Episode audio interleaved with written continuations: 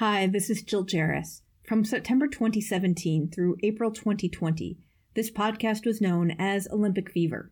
We've since changed its name to keep the flame alive, but we're committed to keeping our back catalog available to you.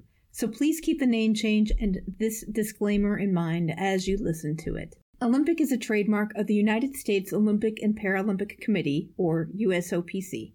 Any use of Olympic in the Olympic Fever podcast is strictly for informational and commentary purposes. The Olympic Fever podcast is not an official podcast of the USOPC. The Olympic Fever podcast is not a sponsor of the USOPC, nor is Olympic Fever associated with or endorsed by the USOPC in any way. The content of Olympic Fever podcast does not reflect the opinions, standards, views, or policies of the USOPC and the USOPC in no way warrants that content featured in Olympic Fever is accurate. Thanks for listening, and now on to the show. I actually didn't like kicking people before, like before I was 12. Mesdames et messieurs, the greatest festival of our contemporary society, the Olympic Games, is about to begin.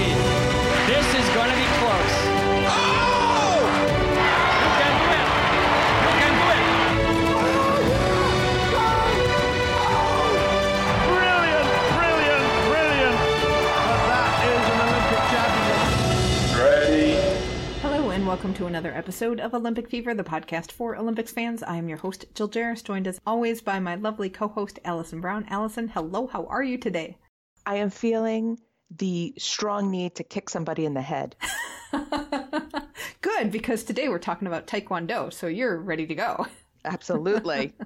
we are talking Taekwondo today and how the sport works, which is cool because it cross. I think this co- covers like all of the martial arts. We've gotten judo, we've gotten Taekwondo, and we've gotten karate. So that's There you go. excellent. We've also talked a little fencing and we've talked a little wrestling. The only fighting sport I think we have left to actually talk with an athlete about is boxing.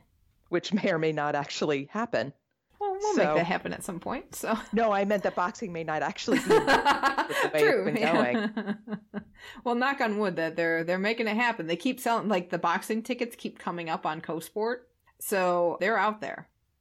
Okay, knock on wood when referring to boxing. Was that a I purposeful I- pun? No, you know what? No, it wasn't. Like like I think too much when we tape. anyway, we wanted to share a nice little email we got from our show last week from listener Patrick, Patrick in Green Bay. So last week we had book club where we talked about Munich 1972 and the book is half preparation, a good quarter to a third the Black September incident, and then the rest is sports. So Patrick said, uh, Hey, Jill and Allison, I actually liked the half of the book regarding the preparation and the process before the Olympics. The part of the book I wanted to skip was the terrorism. However, I did go through it, and it's just incredibly inept how the authorities handled the situation. Which is true. I mean, it is mind boggling how badly that incident got bungled and it cost people's lives. Yeah, So heartbreaking. yeah, but I'm glad somebody appreciated the preparation bit. And, you know, it was interesting to get that much detail on it. I just, for me, it, it was, uh, could have been told a little differently. Moving on. That's right. All right. Our guest today is Madelynn Gorman Shore, an American Taekwondo athlete who fights at the over 67 kilogram weight class. At the 2019 Pan Am Games, she took the bronze medal. Contributor Ben Jackson and I talked with her about how the sport works. Take a listen. So, uh, to be uh, very, very basic for the fans who are, and I have to say, I'm kind of in this boat, but I'm getting better at it. They kind of lump martial arts all into one and don't necessarily know Taekwondo from karate from judo. So, what is different about Taekwondo from the other fighting sports? Taekwondo is mainly about scoring with with kicks, and yeah, there's an occasional punch, but that's like from the referees on the outside to determine. There's it's different rules, and how you punch is how you score a punch. But karate is more like you have like gloves and foot pads. We have like chest guard, we have headgear, we have uh, foot guards, and everything like that. And when you have those guards, like how does that? I, I don't want to know if it if, does that restrict your mobility or your ability to use like your arms and stuff or? No, I wouldn't say so because we like train with it all the time, okay. So we're used to it. I don't think it restricts any kind of movements or okay. stuff like that. and then do they call it a match? Do they call it a bout? Or what do they call the the meeting of the two people? Yeah, match and then you have like three rounds, okay. So how long how long is a round it's two minutes. two minutes okay so you have uh up to and if somebody wins the first two rounds you don't do the third round do you It's a point gap. If you are up by 20 points, then you don't do the third round. okay But if like, you're close and whatnot and you're sparring, yeah, you go into a third round. okay And you can go fourth round if, uh, and that's only a minute if it's tied at the end of the third too. Okay, so when you're scoring points, like what is are, are they all in one point increments, or is something worth two points and something really good worth three, or how how does that shake out? So the only one point technique that you t- you can do is a punch, and that's for the referees again to decide. Otherwise, it's two to the body if you score, um, and then three to the head, and then if any other spinning technique that you do, you just add two to whatever position you hit. Okay, and does it matter where you connect on your opponent? Yeah, um, it only scores on the body, um, and then of course the head, and you have like sensors and stuff, so it registers how hard you can kick to the body, and it's just a tap really to the head um, to score. Okay, So the headgear and the and the chest protector have sensors, or is it the the hand and feet guards that have the sensors, or both? Just the feet have sensors. Oh, okay, okay. and then do you can you hear that sensor go off? Is that that how they they know or? Kind of like you see the scoreboard, and there's like some sound, new sound effects too. So it's like a can't even imitate the sound effects. One of the things when I was I was watching some videos a little bit earlier, when you and your opponent face each other, you kind of light up so you're side by side. Is that so you like protect your scoring area? yeah, like in a fighting stance. Mm Mhm. Uh, yeah, it's uh, it's better to be skinny. We call it skinny rather than face your opponent face on because you can move better, and it's not. It's harder to score if you're skinny. Okay, that makes sense. It's kind of like fencing to me. That's when when I saw that I'm like, oh, it's, it looks like fencing how they how they line up and face each other. Yeah. 'Cause- It's really similar to fencing. And Taekwondo is a weight class sport. So how is it for you to maintain your weight or to know what weight you want to fight in? I am five eleven, and so I fight with like the heavier girls and Okay. and everything. But usually, Taekwondo athletes are real skinny and um, they cut weight to get to that. Uh, so they're a taller opponent in that weight division. Oh, okay, that makes sense. So you it kind of being taller and being at the top end of a weight division gives you more advantage than being maybe at the lower end of a, a weight thing, even though it makes you could make you faster. Yeah, but it really just depends on how you fight, honestly. I think, and how comfortable you are to fight in that division. Okay. So for the Olympics, the weight classes are different than what you would normally compete in, correct? Yeah, there's four weight classes rather than a world class division. Okay. So did you have to decide to go up or stay in your weight class to be able to compete for the Olympics? Well, we still haven't decided which weight division they're going to take, what USA Oh. is going to take. Okay. So I could possibly be cutting down to 67 kilograms um, rather than fight plus 67 kilograms. Like I have to be below that Okay. if they that division rather than the heavyweight division. Does that make Yeah, that makes sense. That makes sense. It's a tough thing. When we were talking with weightlifting, that was another thing for weightlifting as well, where the categories for the Olympics are different from the regular World Cup competitive categories. So it's it's really hard for the athletes to know what to compete at. Yeah, sometimes for sure. So when you talked about you, you mentioned qualifying for Tokyo, what is the path for you at least to qualify? I definitely have to present medals at high ranking tournaments like Grand Prix or this past um, Pan Am Games or Worlds. So yeah, I just have to present medals, and they'll. It's more likely that they'll take a person who has gathered bigger, higher up medals rather than a person who's been doing local tournaments or like just opens. Talk to us a little bit about how you got involved in the sport and why you love it. So my demo, my club demo team that they used to have, they came to my elementary school. They did their whole demo thing, and I just was, I just got into taekwondo like that. Really, I think. So like, I I'm, I'm not even, cool. yeah. And, Like, and did yeah. you stick with it because you really just like kicking people in the head? I actually didn't like kicking people before, like before I was 12. So I started when I was seven. I for those first like five years, I didn't like sparring at all. I like doing the forms and um, yeah, basically just forms. And I just I grew up and I was like, "Huh, I like deciding how I win rather than somebody judging me on how I perform. Sure. So it's more in my control. Yeah. Oh, so in Taekwondo, do they also in the World Cup competitions? Do they also have a form competition? Uh, yeah, they have like Poomsae Worlds or yeah, forms Okay. competitions. Yeah, they have all that. Okay, Ben had just talked to a guy who does karate, so he talked about the Yeah. kumite versus kata. I didn't realize that Taekwondo also had something similar, but just Yeah. called something different. But it's interesting that just the fighting made it to the Olympics. When you are getting ready to go out on the mat and do a match and fight with someone, is it I'm going to go ahead and, and just get in there and, and get them as fast as possible or is there do you try to formulate strategies or how do, how do you approach each match that you do?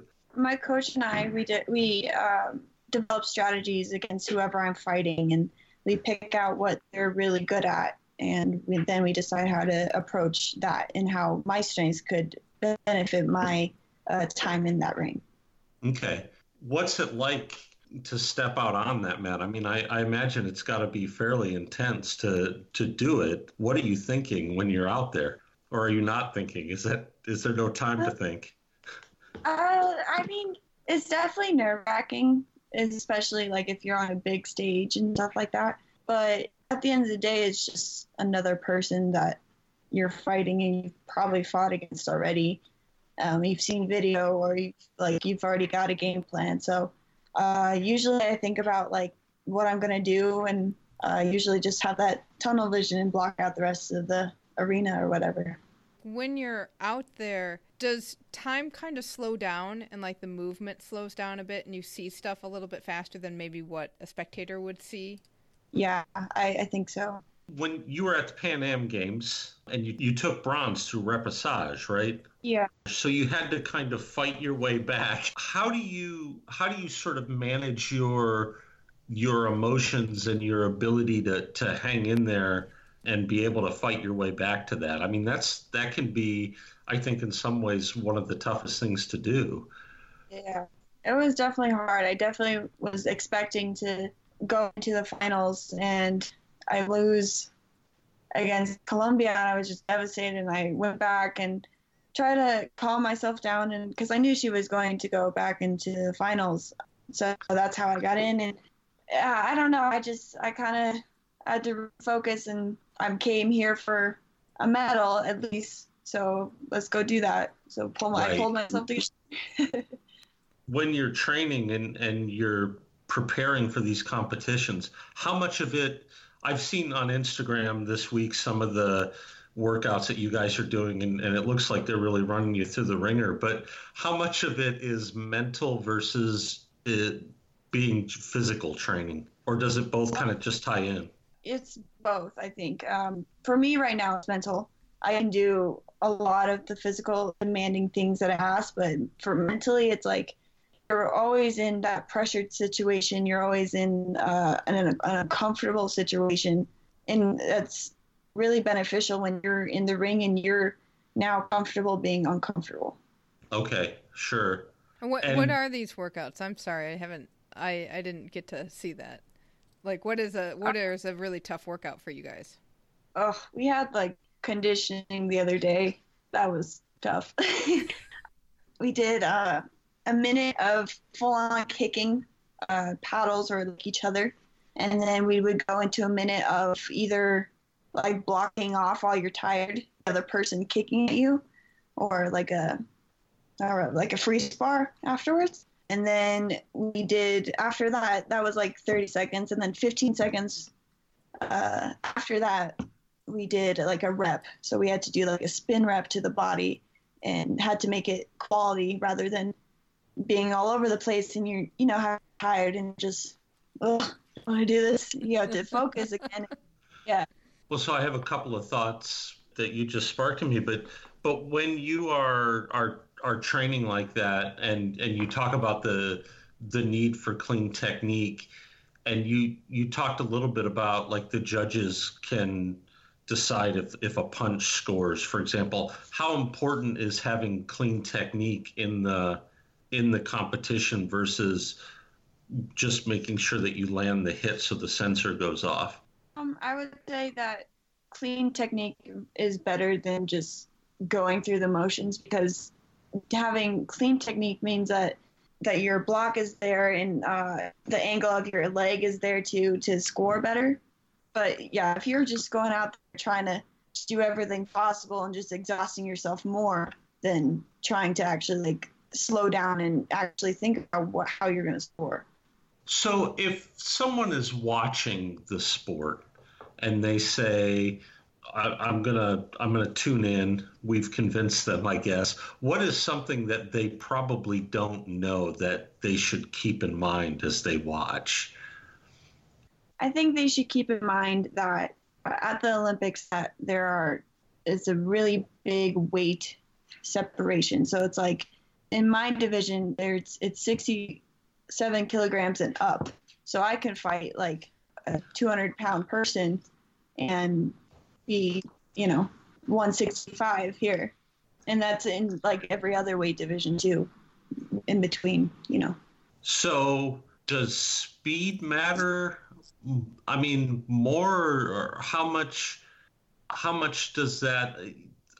It's like easy for me to, to force, like speed well no no strength, it's easy for me to imagine in wrestling that that that weight difference is is huge but what what does it mean because you guys aren't necessarily maybe i'm wrong but you're not trying for a knockout am i right i mean if you get a knockout that's great okay you're done with that match but yeah i mean it's more about the speed rather than the knockout from old taekwondo to new taekwondo because of the electronic sensors. Like you can gap somebody because you just tapped them to the head. Right. Okay. So it, it does matter then that, you know, like you say, if, if someone is given away 35 pounds, that can be a big disadvantage for them. Yeah, sometimes. Yeah, it definitely depends how you fight too.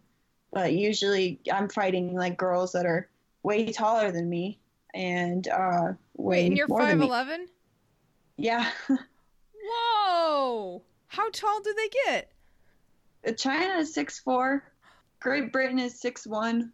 Poland is around six foot two. Yeah, there there's some tall people in there, and there's also shorter people. It just really depends how um, you fight and how well you're you can adapt to those kinds of people. Can you explain what is the difference in terms of how different people fight? Like, how would you fight, and what would look different from, say, the six four fighter or somebody shorter? There's a lot more movement from the shorter fighter, I think, because they have such long leg length. That uh-huh. The shorter fighter has to try to get into that leg length without getting hit and uh, score themselves. Okay. Do shorter people like as a, a technique to like get close so then the taller person can't really move their legs? Yeah, it's, it's, it's like a distance thing. Yeah, we call it a clinch, and okay. you work in the clinch, and yeah, you score in there too. So I've got to ask too, based on some of the pictures that I've seen of of you and others, were you always that flexible, or do you develop that flexibility over time? Um, I I think I was naturally a flexible person, but I think others have worked and worked to get their flexibility. Yeah, it's it it seems like there are times when you are able to, for example, land a head kick when you're very very close to somebody, or at least in my mind. Yeah. How hard is that? Um, I don't know. I just, I kind of just do it. But you try it, Ben. I can tell you how hard it is. It's going to be impossible. and you're not trying it on me. So. But I'm a big, stiff, galumpy person, right? so. but no, I mean, it, it seems like you have to spend a lot of effort and sort of time gauging that, right? Or or measuring up somebody. Yeah, we yeah, I practice that a whole bunch. It's one of my strengths, I guess. Uh, when we go into like individual work. Okay. And how much time do you spend like stretching a day, or what kind of flexibility exercises do you do to maintain your flexibility? Right now, my I do a lot of hip stretches because you're you're holding your leg up the entire time uh, for a, a, quite a while actually, um, and you're just building all that strength in your hips, and they just get really tight. So I'm stretching my hips right now, and then uh, my hamstrings they're tight, but I mean I don't I don't think I use them as much as my hips because it's a whole it's a lot of strength from your hips rather than your hamstrings. Okay, so like really when you're moving, you're like opening up your hips to make the kick go? Yeah. All right, that makes sense. Are people right-legged or left-legged? Like they're right-handed or left-handed? Yeah, there's people that will fight in only left stance or right stance. Okay. And what about you? I find myself fighting more so in left stance, which is weird because I'm right-handed. Okay. But uh, I guess it's from punching and um, my back leg is uh, strong, so I do that. But usually I, I switch in between rounds sometimes if I feel like it's going to better help me uh, win that match. So, how much of the sport is deception then? Deception, as in like fake one way and go the other?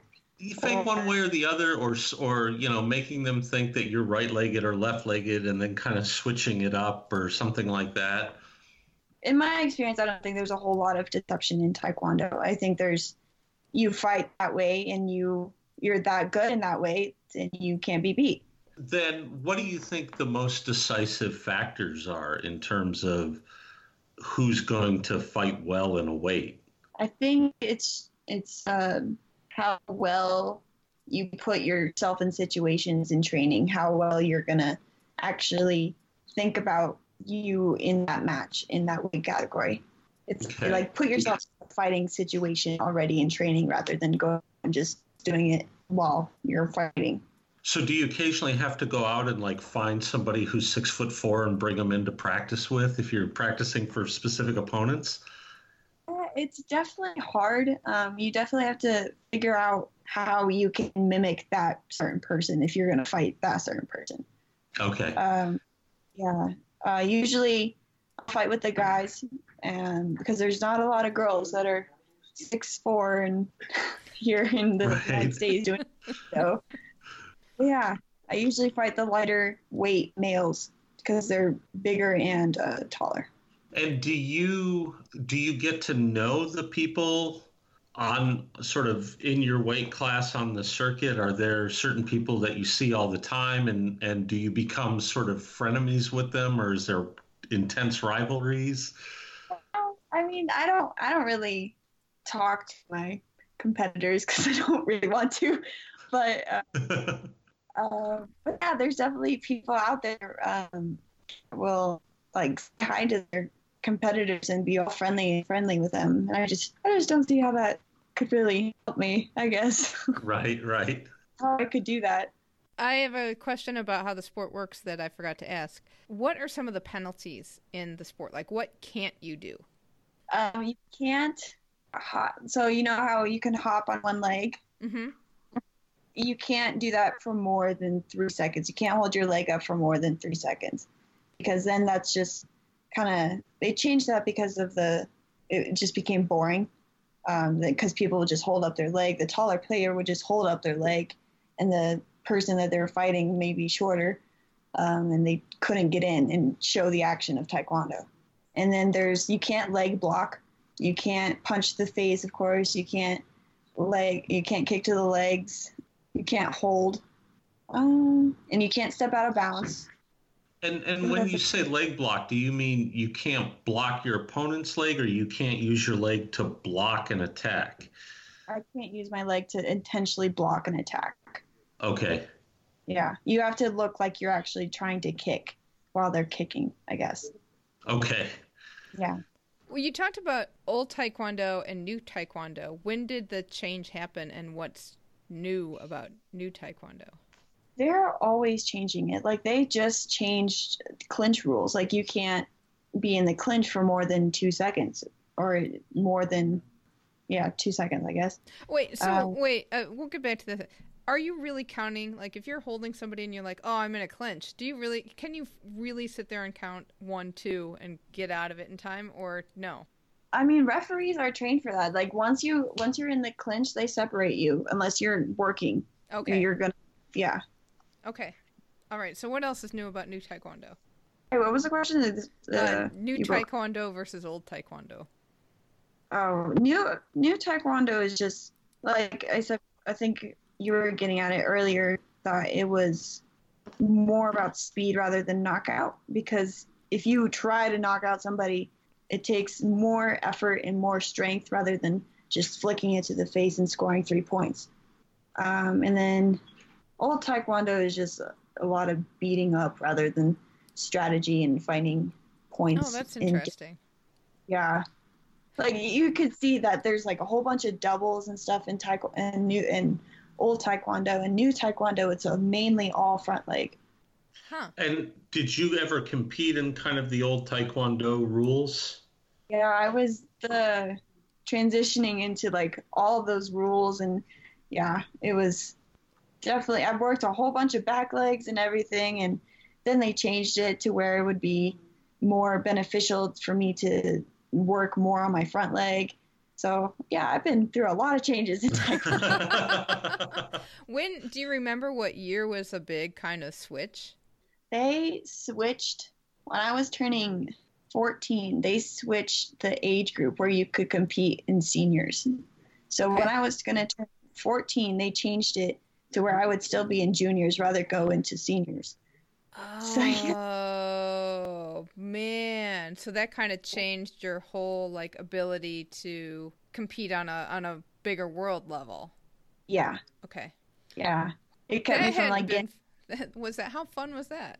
I mean, I was fighting. I was still fighting those same people in that weight in that um, Mhm. weight and age division. So it was. I mean, I wanted to move on, but I couldn't. I have to ask, what's it feel like to get kicked in the head?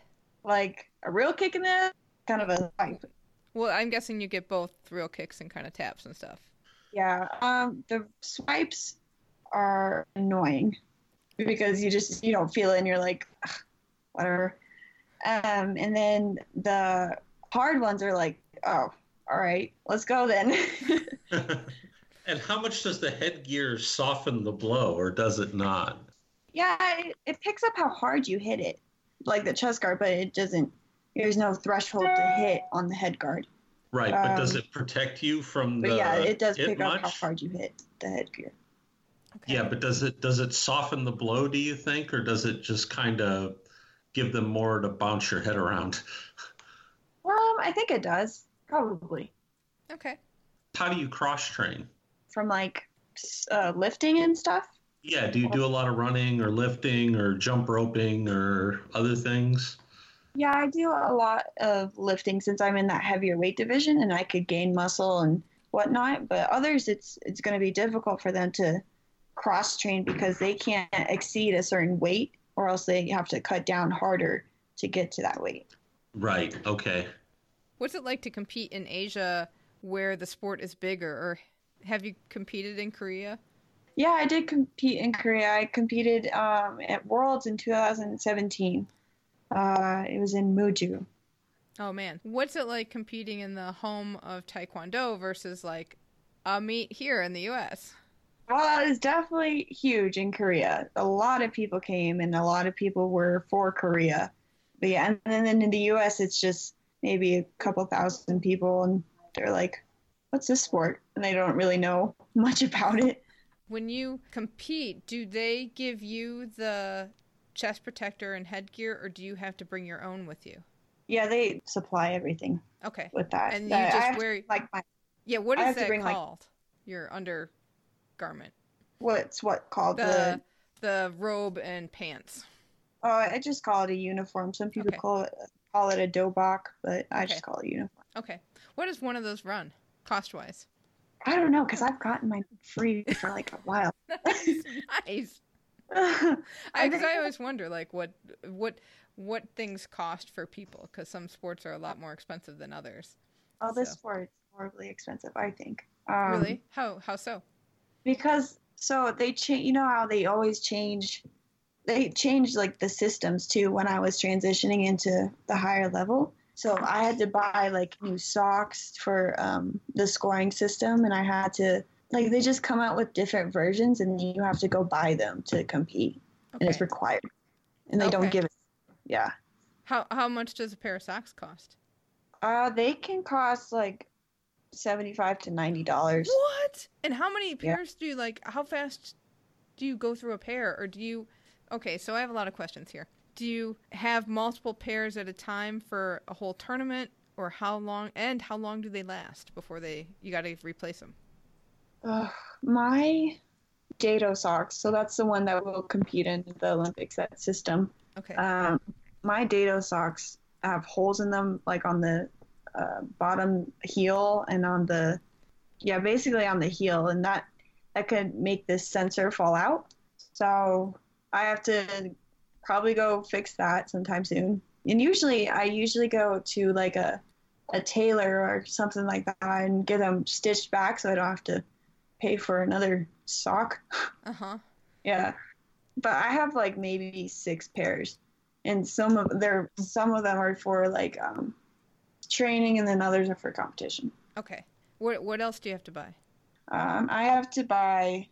I actually have a gear sponsor. Oh, Uh, lucky. Yeah, so I get my gear from them. That's all I really have to get, really. Um, Okay. And then do you have to fund a lot of your travel? I used to, not now that I made top ten, so I get paid to do Ah, this. Yay! Right. Yeah. Right. Yeah, and then they paid for like big competitions if you made team, so that's nice. Okay. It's always fascinating what what the investment that it's not just the time and like the devotion that you have to and concentration you have to put into your sport that takes away from other things in life, but like the the financial investment as well. That's always it's always so fascinating. What Yeah. like it, it's easy when media people say on TV at the Olympics, oh, the sacrifices they make, but like you don't really realize what those are. Dave. Some of the sacrifices are like not even what you were thinking. Yeah, like like what have you had? I don't know. I've definitely missed out on a lot of family time and a lot of, of course, that's typical though, probably for a lot of athletes. But when I was in high school, I missed all these dances. I missed, yeah, I, I missed a lot of, like, I missed birthdays. I missed all that stuff, really. But what have you gained from doing your sport at this level? um, I've gained the discipline to go for long term goals, I think. I Mhm. mean, I think it's really cool for people to have a long term goal that they're striving for and working really hard at. And and it's, it's going to be like so cool for them when they actually get that goal met. Well, thank you so much for your time. Get back to work. Yeah.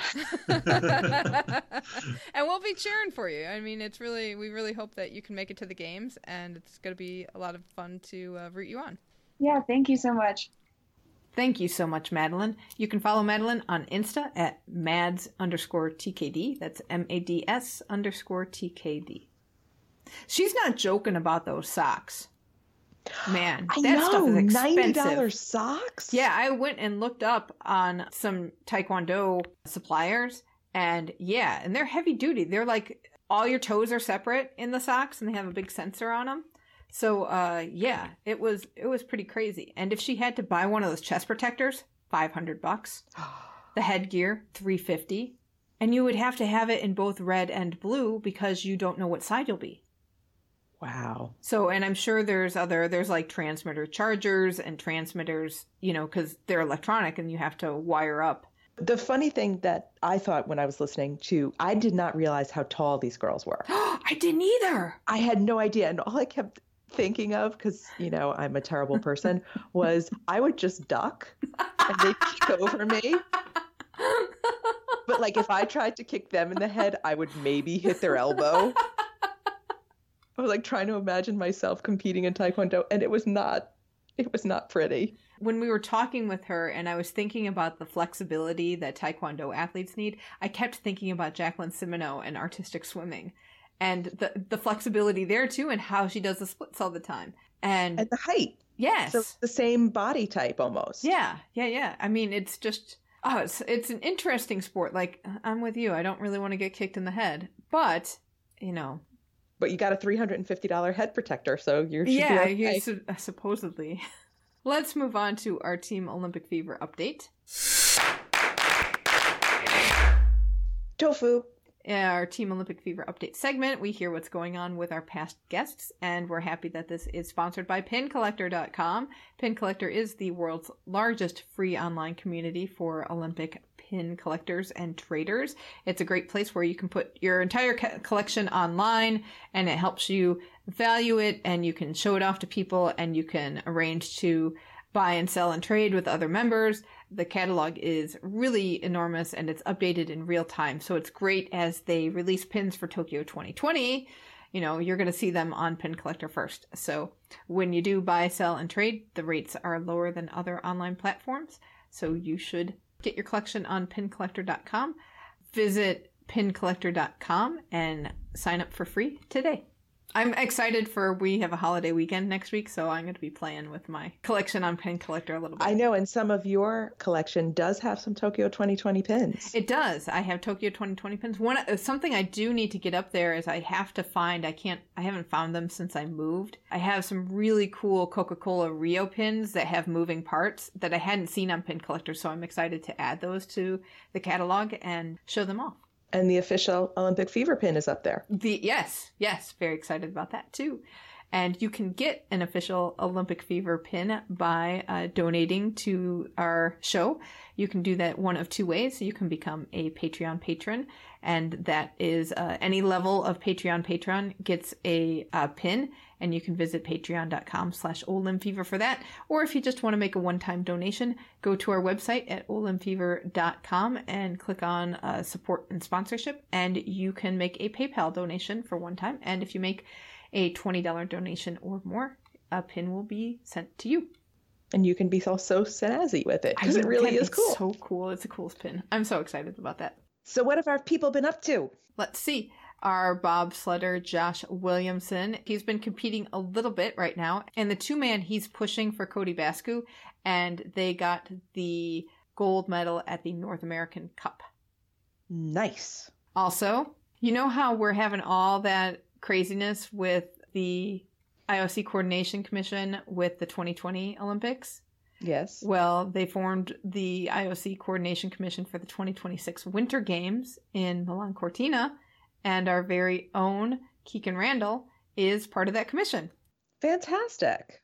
So that's super exciting to see how she will be going into making sure that those games get planned very well. So good for her on that. And we will see her there. Yes, we will see her there. Speaking of winter sports, our Team Olympic Fever hockey referee, Jessica Leclerc, was featured in a New York Times story about National Hockey League referee combines, which is Oh, really cool. Trying, is she trying out to be You in know- NHL? Uh, yeah, kind of. I mean, it's very, very hard because it's much like any kind of professional sport where only like the top two percent of referees get in. But they are now having, and uh, and there haven't been any women referees in the NHL yet. Jessica was one of 11 women who was at this year's combine, and four of those women went on to work preseason rookie tournaments. So it's not a matter of if women will be officiating in the NHL, but it's a matter of when. And Jessica had mentioned in the article that she didn't know if she would still be officiating when that ha- would happen, but she's trying and she's getting in front of the right people. So good, Good for, for you. her. It was it was so exciting to see. Like it, it's really she is the lead on that story. Just like Nice. I, I opened it up because I'm like, oh, what's going on with hockey referees? And like, hey, I know her. That was very cool. So, biggest news of all this week Yes, so exciting. We have a new member of Team Olympic Fever. Yay! So, superfan Sarah and her husband Nick welcomed a son, Wilson James, on November 13th. And mom and baby are home and doing well and looking just fantastic. I know, he's adorable. Big brother Theo. It Is was okay, it's so cute because Theo is bigger than Wilson and Theo's a tiny dog. But the day will come and it won't take too long until that baby is bigger than the doggy. So they, uh, Sarah had posted some pictures of their going for their first walks together, and Theo has been guarding him. That's adorable. You, So, I, yeah. you know, you can't hope for more than that when you have a pet and a baby together. So our unofficial mascot Theodore has been doing his big brother duties to our new Team Olympic favorite member. So congratulations to Sarah and Nick. We're very Exactly, excited for you. Exactly. I'm hoping Wilson will soon be sporting an Olympic Fever onesie because you know where you can get that? Our merch store. Yes. And our merch store will be on sale next week for Black Friday and Cyber Monday. Everything will be up to 35% off, so you can click on the merch link at olimfever.com or go to teepublic.com slash stores slash olimfever. And we've got some cool new things up there. Yes, while you're getting stuff for holiday shopping, don't forget to get our latest book club book. Go to olimfever.com and click on the book club link. If you purchase your books through the link, it'll take you to Amazon and they'll give us a little commission, which greatly supports the show. Uh, moving on to our Tokyo 2020 update. So Jill, is there any updates on the men's marathon? well, it's all marathons. Oh my gosh. Oh, the saga gets better. So this is now, you, you know, like we've talked about how it's akin to a telenovela, the the Latin soap operas. So we're just calling this the Maranovela in my mind. So the latest update is that oh gosh, there's so many updates. But one of the race walkers uh, wrote an article on Inside the Games. This is Evan Dunfee, and he wrote how it was so hypocritical of the IOC to move the the uh, marathon and the race walks because he he's claiming that the the IOC doesn't care about athlete welfare. They just don't want to get the bad press because everybody's going to talk about the heat. Well, you know, everybody started talking about the heat in Tokyo like over a year beforehand. So moving this one event's not going to happen. Right, and and Dunfee was specifically referencing the open water swimming Right. as not being moved, even though at that test event all the athletes were complaining about the heat of the water right. and how if you're really talking about athlete safety, it's much more difficult to regulate body temperature if the water's too hot than for a marathon runner to be prepared for running in heat. Right. Same and same thing with the triathlon because they also had to deal with an open water swim. Uh, so that was a bit of fun news. We will have a link to that article in the show notes.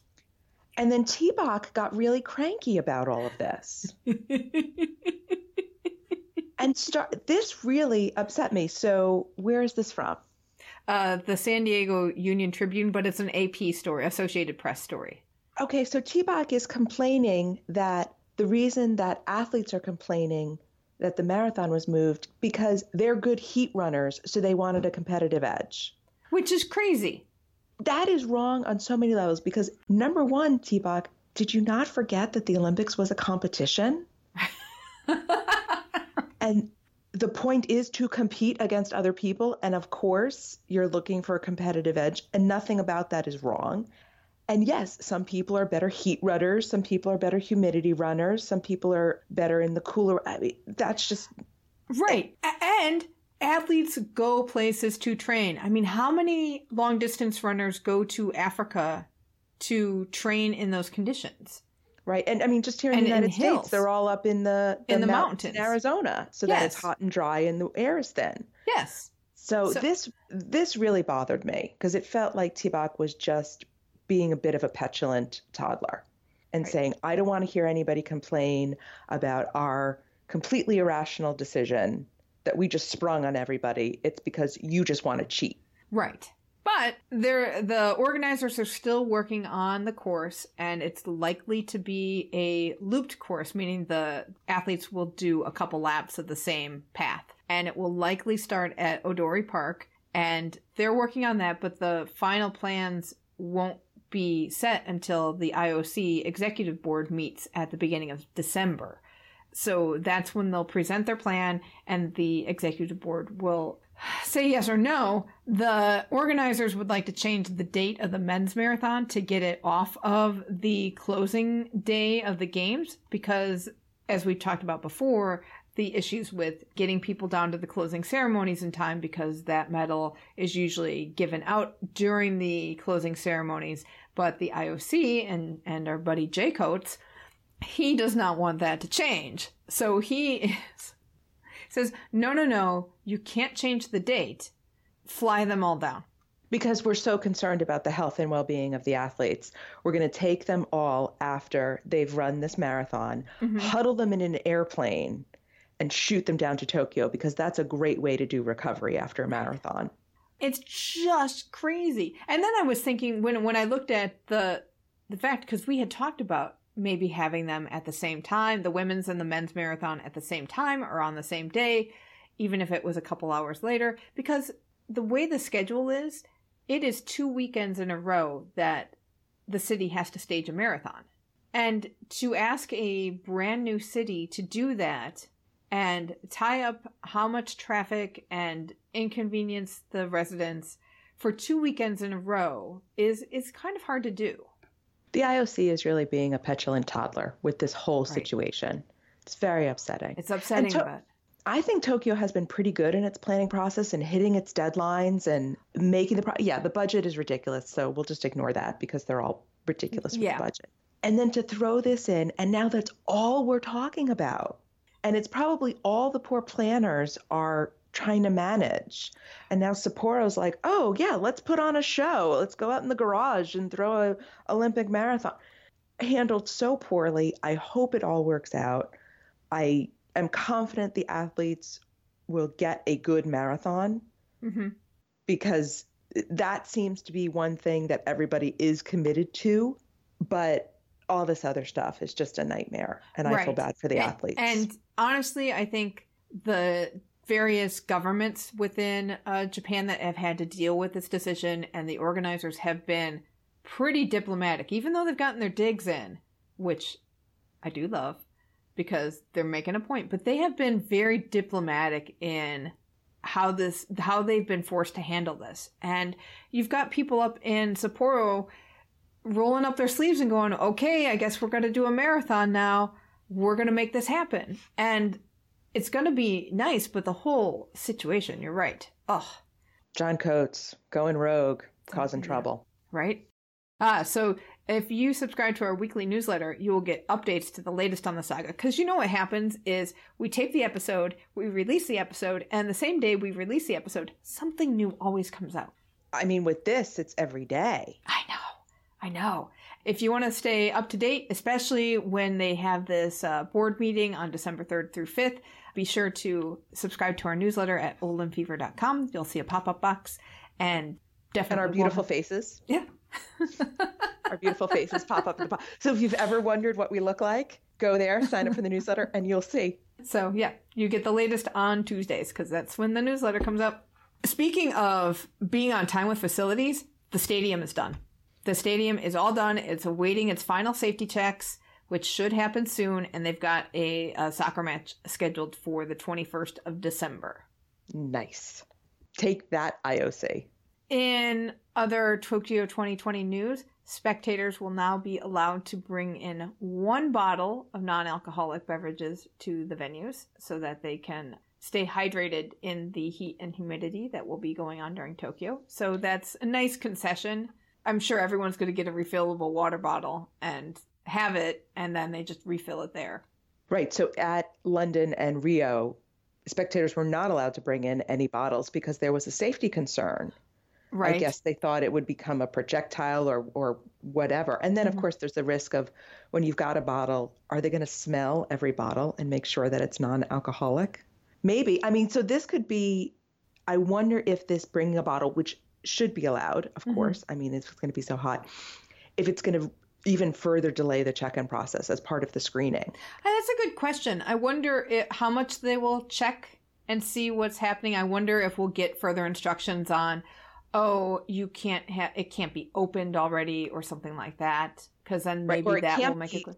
A refillable bottle. It has to be a sealed, commercially purchased bottle. Right, but you could just purchase it at a vending machine on the street right before you get in, so it's nice and cold. That's a good question. So we'll see what happens with that. That was the Kyodo News reported that. And then this week, Airbnb has signed up to be an official Olympic sponsor. Which is so odd to me. Yeah, You're going to be staying on Dan's couch when you go Well, to the Olympics. I mean, like part of the thing that they were talking about, and this has been in all, all over the news, how it's going to improve access to accommodations. Well, it's not like Airbnb is doing something magical because people have always rented out their homes for Olympics. The problem with accommodations is that they're too expensive. right. It's purely old school supply and demand. Right. So I don't know if people are if they're going to say, "Oh, now we've taken the supply way way up and the prices will fall." But how many people I mean, their supply is only based on how many people are willing to rent out their places. So I'll go stay on Dan's couch. So the funny thing is that uh, Inside the Games reported that the mayor of Paris is not happy about this because the the Airbnb partnership is going to cover all of the Olympics till 2028. So that includes Oh. 2024. Yeah, it's going all the way through. Oh, so this is a long term. This is not This is a long term deal. So the mayor of Paris, Anne Hidalgo, was not happy about this because the city of Paris is having issues with Airbnb, people buying apartments to rent them out on Airbnb and make money, and that makes rents go higher for the residents. And this is an issue all over the world. Different cities are having really real problems with Airbnb because people are using it as a moneymaker for themselves. And I just heard a report on NPR this week that Paris is the most expensive rental market in all of Europe. Wow. So her concern obviously is is absolutely valid. Right. Well, see how this goes because I'm sure, well, the IOC is probably happy to have the money, let's be honest. But also, maybe they think this is a way they can solve this ongoing issue of accommodation. And I'm not I'm not convinced. We'll have to see how it works. And I think Tokyo is a good test market in a way because, yes, it does have a lot of hotel rooms, but not nearly enough. hmm And it's a tight housing market to begin with. So I don't think people could really be buying too many apartments to just rent to just rent out on Airbnb. So it's really people who are using their own apartments to rent out. So I think it'll be an interesting test to see how this all works out in terms of both cost and availability. I mean, are people having to stay very, very far out, which is always the concern. It'll be interesting because also Tokyo had Tokyo was having issues with Airbnb renters anyway. The problem with Airbnb in Japan has been that the country enacted new regulations. So if you're a host, you have to register and you have to have a license to list on Airbnb. And so there were a lot of cancellations of bookings for non-registered accommodations. So the Forbes is reporting that the company has since rebounded and they claim to have 50,000 listings in the country and they have like 23,000 rooms in traditional inns. Hmm. So it'll be interesting to see what happens. I know that on the Tokyo Planning Facebook group, a lot of people had issues like they started booking around the year to go mark and they would get something that was really reasonable and then the Airbnb host would cancel on them and then relist the property for more money because oh hey you want to come for the olympics we're going to charge you an arm and a leg i mean that's the deal with the host host accommodations so it's we're back to the beginning of that circle Right. It'll be interesting to see if the IOC, if part of that deal has, if there's price controls. right the other part of the airbnb deal with the ioc is that airbnb now has experiences on their website so you can sign up to take a tour of some place or do something funky in a city uh, like ben went to la and he and a buddy went and did some kind of archery thing for a couple hours Well, Olympians will be able to post experiences on the website and maybe make some money on the side. You mean while the Olympics are going on? I don't. I think just in general. Oh, I'm not oh, sure so how that's going to stake out, but but like they want to be able to offer Olympian experiences, so people can get an experience with an Olympian, whatever that may be, and an Olympian can maybe make a little bit of extra money. Interesting. Oh, we'll have to check that out and see what those actually look like. Right. Right. Well, So- clearly someone has to take us swimming in the Munich pool. There's an experience possibility there. Definitely. Oh, mark your calendars. This is not Tokyo news, but mark your calendars for December 9 because that's when the World Anti-Doping Agency's executive committee is going to meet and they will consider a ban on Russia again. Wow. That was noted in the Guardian. We'll put an article, a link to this article in the show notes because the whole doping situation with Russia has been very complicated and convoluted since it was found that Rusada had maybe may have been tampering with other samples. So it's just one of those where you shake your head and go, How did this go on for so long? Right, right. So they will meet, and there may be another country ban similar to what happened in Pyeongchang and what happened with the track and field athletes for Rio. We will see. Wow. I mean, so now we're in the third Olympic cycle with this, and it's still not. No, Better. nowhere, nowhere. Yeah, Wow. it's amazing. Ah, so that'll wrap it up for this week. Let us know what you thought of Taekwondo. Email us at olimfever at gmail.com or call our voicemail hotline at 530-70-FEVER. We're Olim Fever on Twitter and Insta and Olympic Fever podcast group on Facebook. Thanks so much for listening, and until next time, keep the flame alive.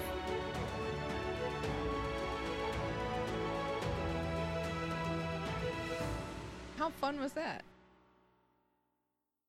Do, do, do, do, do, do.